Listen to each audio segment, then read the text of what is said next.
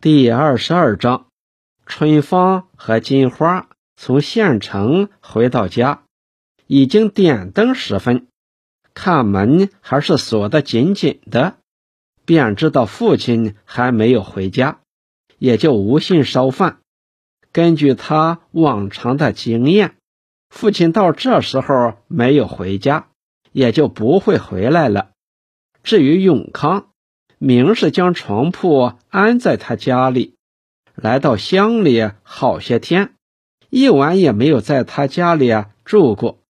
这一天更不可能回来的，因他一到家，就听翠花讲，杨秀英搞粮食走私，被任维群在卧龙桥上捉住，连人带驴，在他家门前压了一天，直到下晚。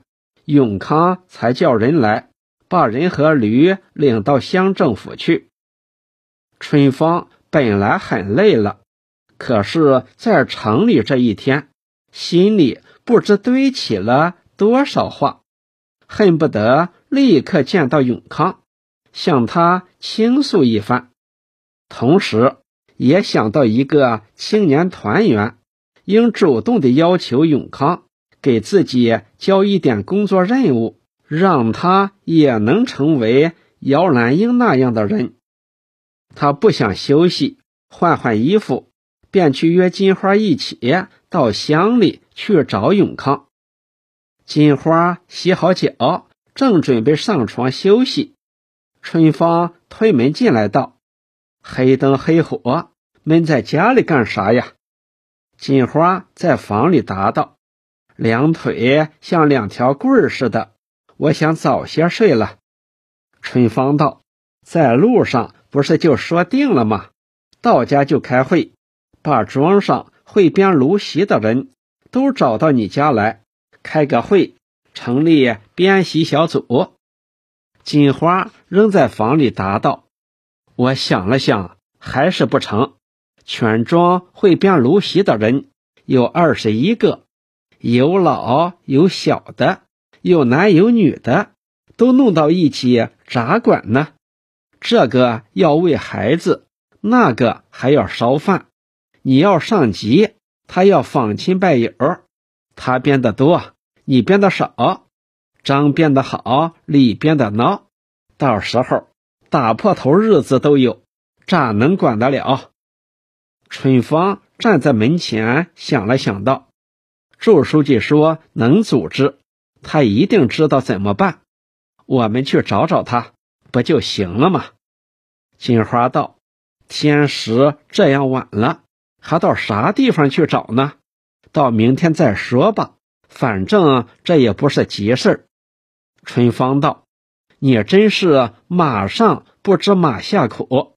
你家里有吃有烧，不交不愁，有啥可急的呢？”别的人听到芦席这样好卖，恨不能今天晚上组织起来，明天就编出芦席，后天推到城里换回粮食。金花点起灯，从房里出来道：“谁这么急呢？”春芳道：“你去问问小四嫂他们，一听说芦席有人收，谁不想参加呢？”金花放下灯，想了想，总觉得春芳说组织编习组是假话，其实是想找永康，便故意为难他道：“天这么晚了，你知道他睡了没有？”春芳道：“这有啥？杰华同志不是讲的，到家就把信交给他，他睡了，我们送信去也不行吗？”金花道：“要送你送去，我才不去呢。”春芳走过去，一口吹熄煤油灯，拖住金花便走，说道：“我非要你去不可。”金花被春芳拖得趔趔趄趄，一面往后赖，一面说道：“死鬼，你莫要拖嘛！你对我说明白，我就跟你去。”你这么晚还急着去找他，到底是为了啥？春芳转脸见周围并无别人，索性硬硬脸皮说道：“随你怎么说吧，你说为啥就为啥。”春芳这一手倒把金花制住了，说道：“你心里的事，我咋知道？我才说不出口来。”春芳和金花手拉着手走到乡政府大门口，见门关着，用手推推，门关得紧紧的。金花道：“人家都睡了，咋好意思叫门？还是回去吧，明天早上再来。”春芳双手扒着门，眼对着门缝看看道：“哪里睡了？里边还亮着灯呢。”嘴说着。双手在门上勒得咚咚响，院子里一条小花狗汪汪地叫起来。金花推推春芳，低声道：“快走吧，把全庄人都惊动起来，人家还说我们是疯子。”春芳道：“你看，你看，西屋出来一个人，一个黑影子在门内问道：‘谁？’春芳一听。是小赵的声音，便道：“开门。”小赵道：“你来干啥？”春芳道：“你快开开，找我爸爸的。”小赵开了门，春芳走进门道：“我爸爸来了没有？”小赵竖起手指，嘘了一声：“轻一点，轻一点，都在开会。啥会议？组织会。”春芳不敢大声瞎嚷了。轻轻问道：“祝书记在吗？”小赵把他两人偷偷领到自己房里，低声说道：“你们在这里坐坐，现在不能进去。”春芳道：“送信也不管吗？”小赵道：“你们在这里听听就知道了。”春芳双膝跪在床上，理起衣袖，将墙上玻璃窗擦擦，眼睛。对着小小的窗洞往里看看，只见那隔壁的两间屋子里烟雾腾腾，一盏煤油灯在昏暗的烟雾中摇晃着，迎着灯光，隐隐看到一张长方形的木桌子，周围坐满了人。任维群站在桌子顶头，不知在讲说些啥。只见他慷慨激昂，一只手臂在半空中挥舞着。春芳拉了金花，将脸贴到窗口，侧着耳朵，渐渐听清任维群讲话的声音：“党是我的母亲，一个母亲伸手去打她的孩子，不是她的孩子不学好，就是孩子不听话。”总没有平白无故的打他的孩子的，同志们不相信，当场扒开我的心来看，我心是红的，是向党的，是永远向着党的。党对我任何处分，我的心也不会变成白的，不会向黄龙飞这些狗家伙屈服。朱锡坤同志批评我说我脾气坏，性情暴躁，我接受。我请求同志们回忆一下，我任维群参加党已五年多了，在黄泥乡除了捆过黄龙飞、打过杨秀英之外，其他我还打过谁呢？又骂过谁呢？我做过哪些违反人民利益的事儿？哪些事情又是违反党纪的呢？我在党的会议上不能撒谎，不能隐瞒自己的过错。更不能隐瞒自己的思想。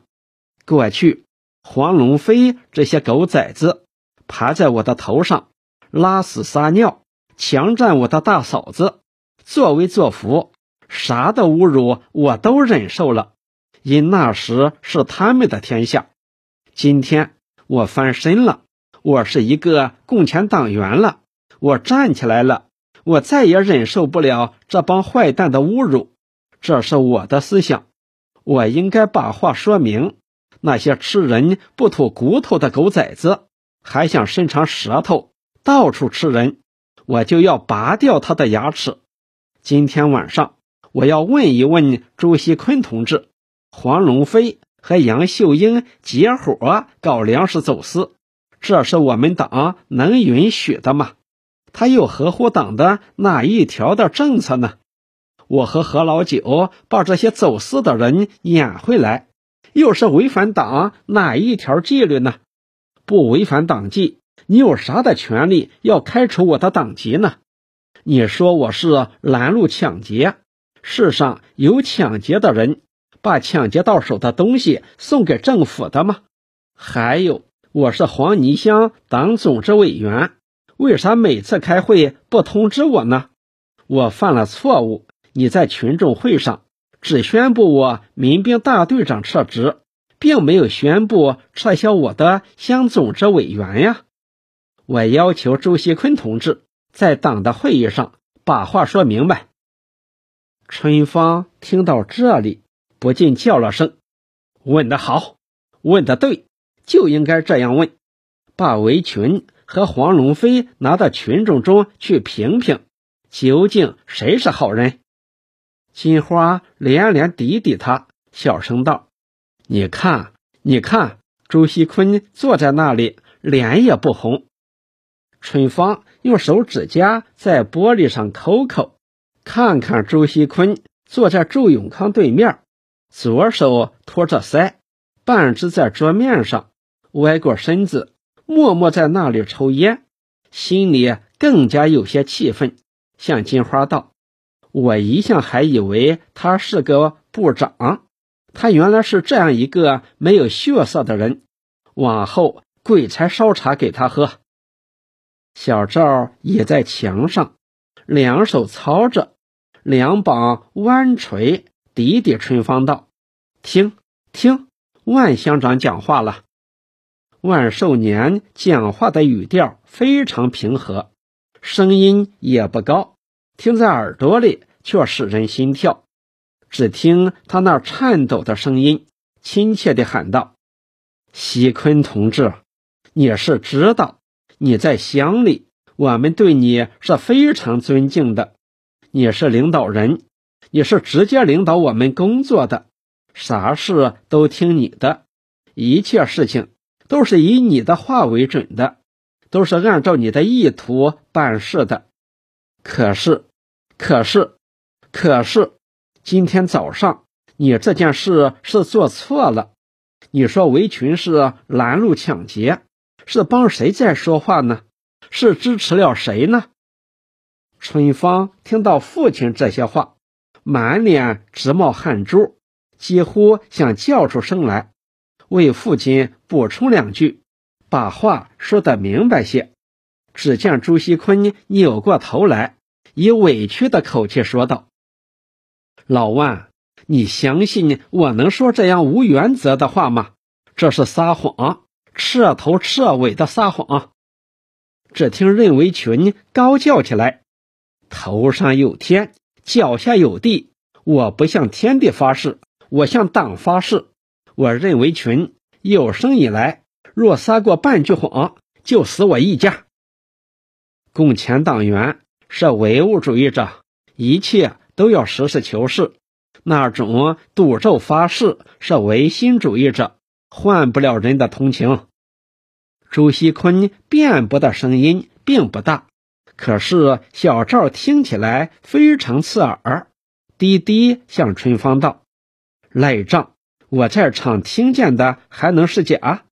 他不仅说是拦路抢劫，并且还发狠要开除围裙的党籍。”金花道：“你听到的，为啥不进去说？这样的人就是要当面把他抵死。”春芳道。这种人，你抵死他也没用，他自己赖账，还口口声声说别人撒谎。金花道：“祝书记为啥不讲话？他是我们区里的书记。”春芳推推金花道：“听，宇文才讲话了。拦路抢劫这句话说了没有？